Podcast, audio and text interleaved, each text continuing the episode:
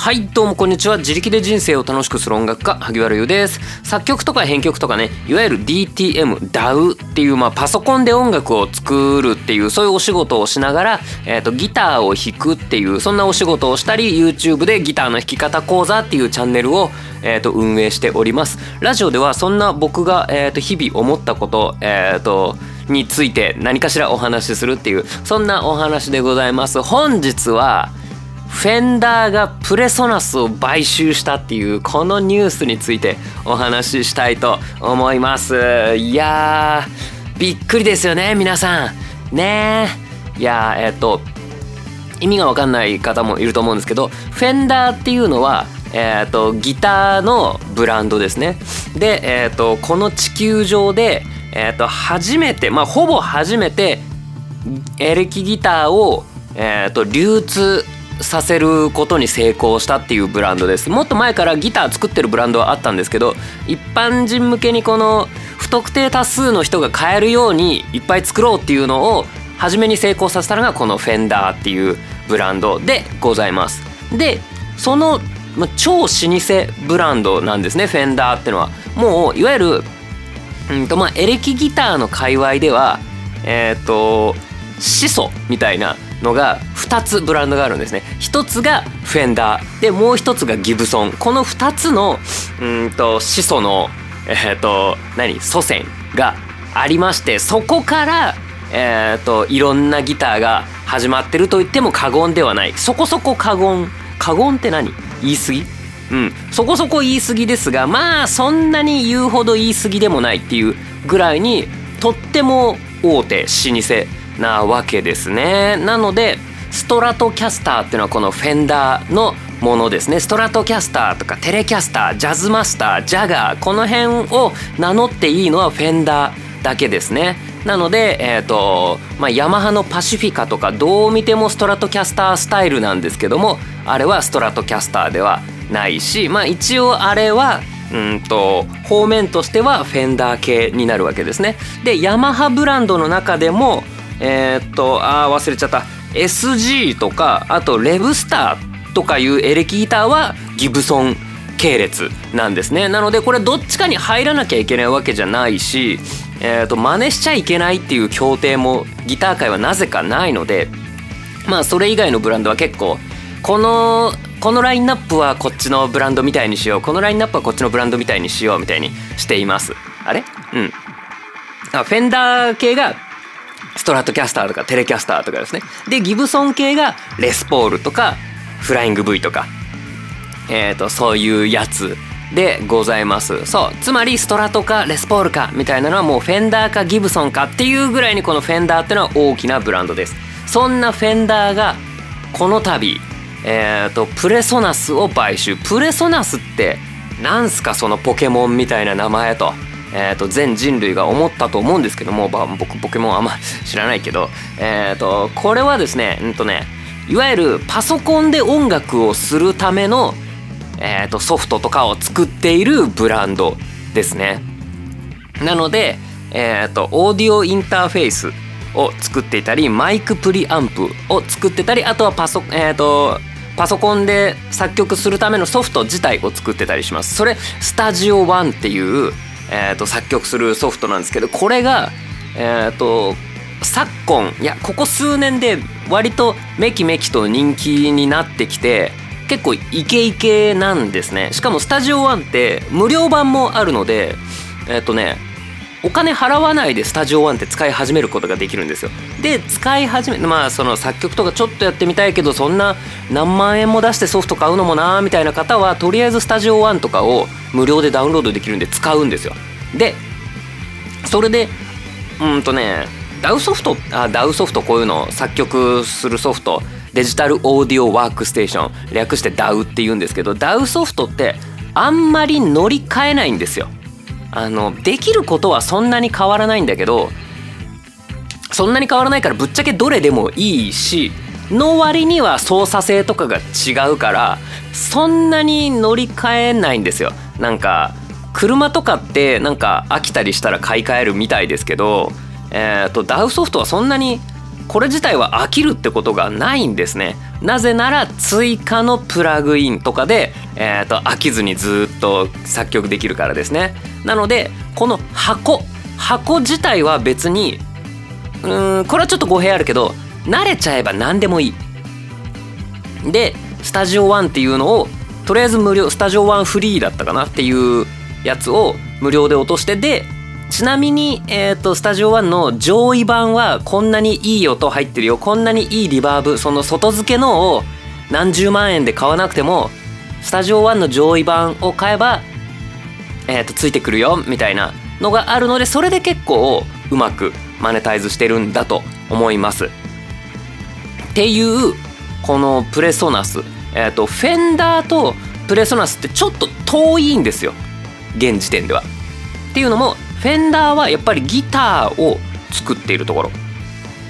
でプレソナスはデジタル製品とかそのソフトウェアを作っているところ。うん。で、えーと、フェンダーが買収した目的について言ってたのはその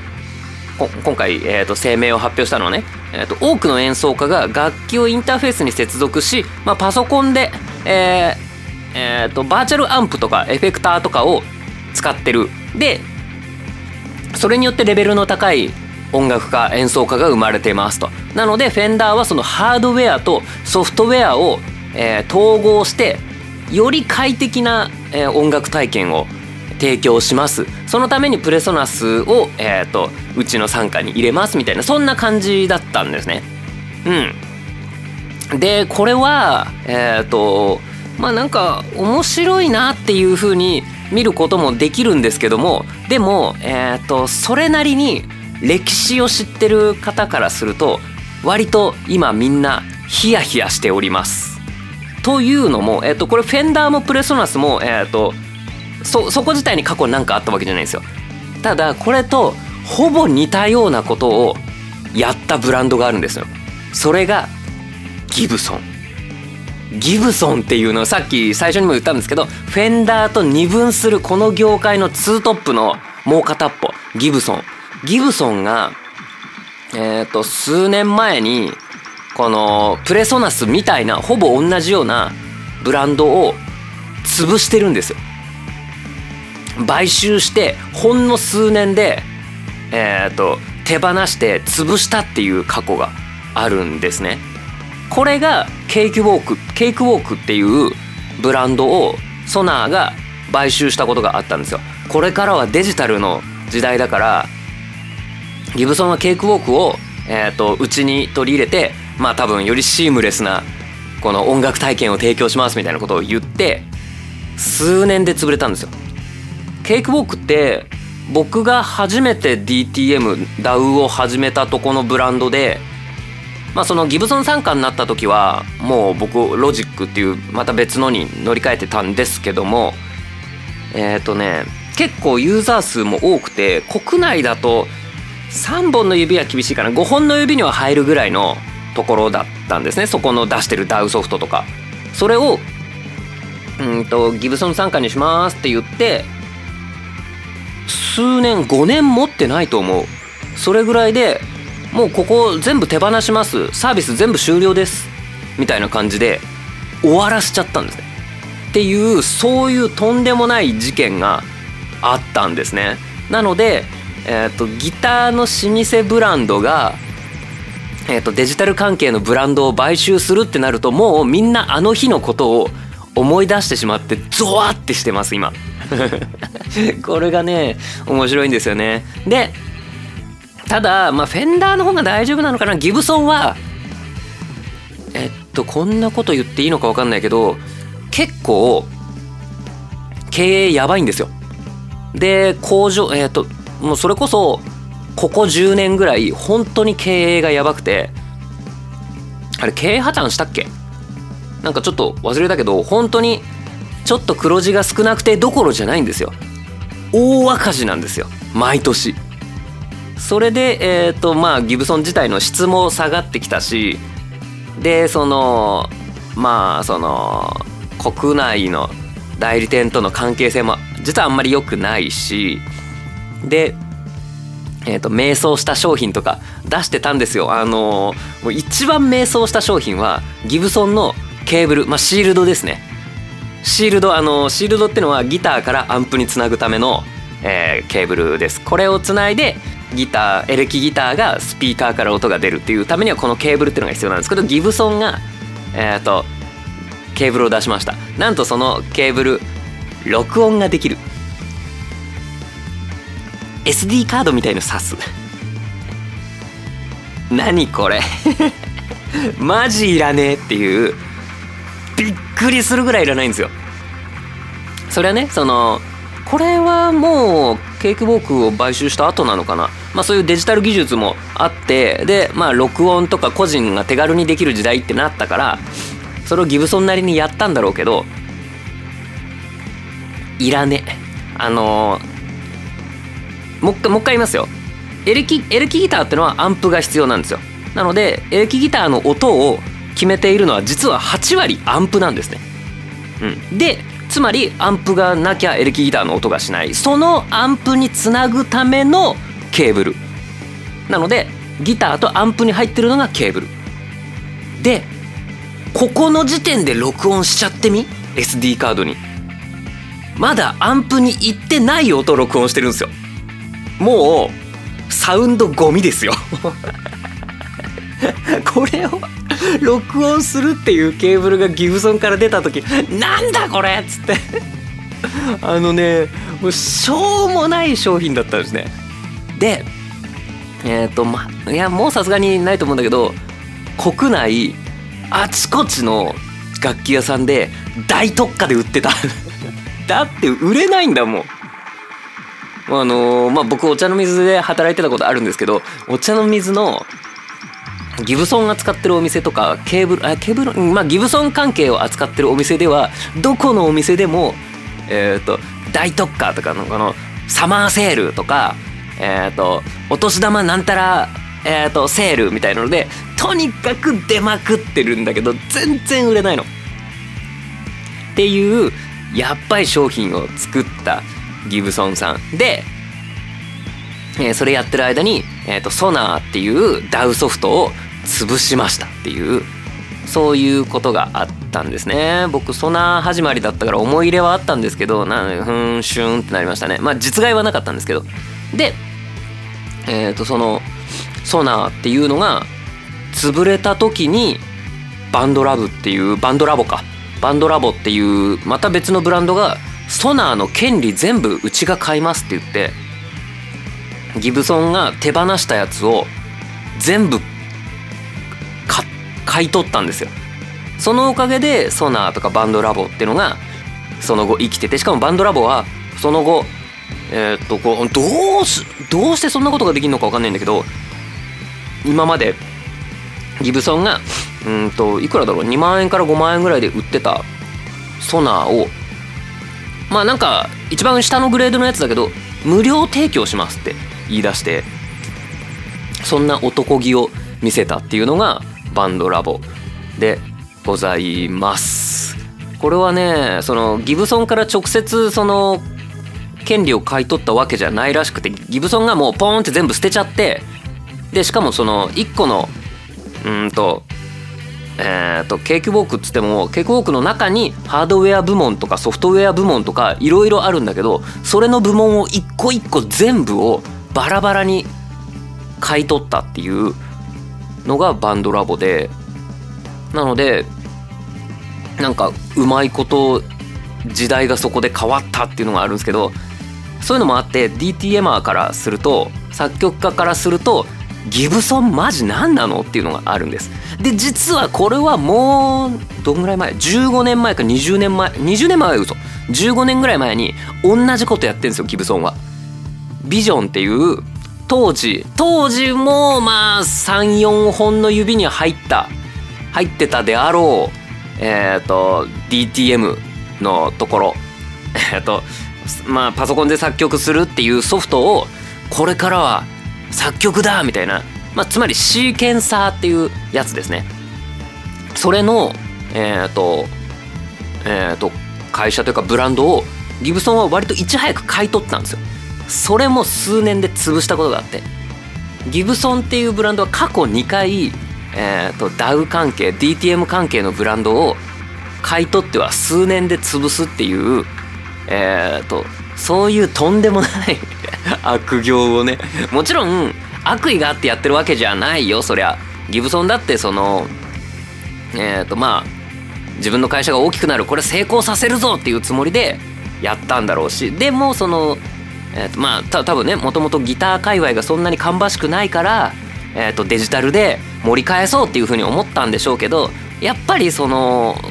そっち関係を動かすノウハウがあんまりなかったんじゃないかなと思うんですけどちょっと僕細かいことそこは分かんないんですけど結局2度潰すっていうのがあったので今回そのフェンダーがプレソナスを買収するってなってうんと DTM をそうだなまあ34年以上やってる人からすると はあはあっていう風に 今なっています。うん、っていう感じですかね。でもまあこれで、まあ、フェンダーの方が経営はうまくいってるっぽいので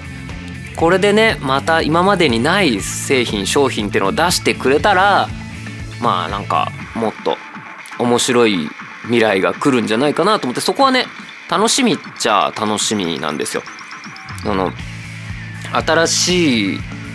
会社とか新しいブランドのその動かし方になると新しい目の付け方新しい製品ができるのでそうすると新しいギターや音楽の楽しみ方ってのが出てきてでそこでまたもう一つムーブメントが起こったり今までギターはちょっととか作曲はちょっとって思ってた人がちょっとやってみようかなっていうきっかけになれば、まあ、業界も流行ると思うのでなんか面白い方に転べばいいなと思ってるんですけどどうしても ギブソン事件がさ頭をよぎってしまうよっていうそんな感じです。フェンダーさんはあのよろしくお願いします。これプレソナスが潰れたらマジでやばいんで。本当に。プレソナスのえーとまあ、DTM 関係のインターオーディオインターフェースパソコンに録音するためにはオーディオインターフェースっていうのが必要なんですけどそれを作ってたりあとはマイクの音をパソコンに録音する時ちょっと音が良くなるような機材とかを作ってて結構ね安価で、まあ、安めの価格帯で結構いろいろ出してくれてるのがプレソナスで割と質もいいかなと思っているのでこのプレソナスがなくなってしまうっていうのは、えー、と結構音楽業界の損失です。でスタジオワンっていうこの無料で始められる割には結構質の高いっていうこの、えー、と DAW ソフト。もう、えー、ともうおしまいですってなっちまったらこれやべえのでどうにか頑張っていただけたらなと思いますっていうこんなお話でした。以上です。うん。なんかさこういうのって一個ずつはもう後追いだとこんなことがありましたこんなことがありましたっていう、えっと、事実だけなんですけどもそこにやっぱりこのうんとまあギターってのが一般流通してそこからいろいろ流行ってそこからこの、まあ、それとは別のラインナップでコンピューター音楽みたいなのがあってそれがもっと簡単になって一般層にも手を出しやすくなってでなんならそっちの方がどんどん盛り上がってきてギターは盛り下がってきてでそのギターのブランドが、まあ、ブランド自体はそっちの方がでかいのであの DTM 関係パソコン関係のブランドをうちに吸収させようっていうその流れとかでやってみたけどうまくいかんっていうこういう流れって全部つながってるじゃないですか。なのでこういうのを見るのはなんかなんか面白いっちゃ面白いんですけどでもなんか僕本当に歴史の勉強ってすっごい苦手でなんかなんかさあこれもう全然、えーと、ギターとか音楽関係ない話ね。その日本史とか世界史とか本当に覚えらんないんだよね。あの徳川とか誰？みたいな。感じで。これもねもちろんその丸暗記じゃなくてなんでなんで平安京っていうのができたの？みたいな。なんで平城京ってとこに行ったの？みたいなのとかそういうのをちゃんと理由があるからそこまで見ていけばまあそれはそうなるっしょみたいな感じで覚えられるのかもしれないけどいかんせんちょっと実感がなさすぎて。うん。分かんないんですよね。その鎌倉時代って。何みたいなのとか。そのまあ一応その一個一個あそうなるのねみたいな。あの田畑を耕したらその孫の代まではあんたらの土地ってことでいいよみたいなのもなんでって思うけど確かにえっ、と今もうこの国に空いてる土地なんてないけどえっ、と文明が全然の時って人口に対してこの国の国土っていうのは広かったわけででまだ何にも使われてないそして何に何にもこのままだと使えない土地っていうのがあったからそこを自分の力で耕して使えるようにするんだったらまあ向こう何年か何十年かは自分のものとしていいよみたいなのとかも分かるしでそっからこうやっぱりもうずっと使っていいよとかいや土地は土地は全部国のものみたいないろんな考え方をあっちこっちやってみてああダメだったね。あこういう人たちから反発が来るんだね。みたいなのは想像はできるんだけどなんかな苦手なんですよ。うん。なのでなんかうまい勉強法があったら教えてください。僕、まあ、何度かラジオでも言ってるかもしれないけどこの一般教養がないっていうのがちょっとコンプレックスで結構ね勉強しようとは思って日本史の本とか世界史の本とか何冊か買ってるんですけどいややっぱりねその人の名前が出てきたあたりからもう無理ですね。なのでそのなんだろうな。えっ、ー、と稲作、えーと、米作りが始まったその理由とかその辺については、えーと、面白いなと思って面白がってるんですよ。で米を作ることによって定住することができるようになった。で米ができる気候のところの方が人口が増える。だから日本ってドイツと大体同じぐらいの国土だけど日本人の方が人口が多いのは米米が昔から作れたからだみたいなのがあって。でオランダとかなんかなんかオレンジとか食ってなんか陽気な人たちだなとかじゃなくってそれっきゃできないからそれ作ってたみたいなのとかはすごく面白いし。で米ってその肉よりもその保存が効く。なので保存がうまい人が勝てるみたいな感じになってここでなんか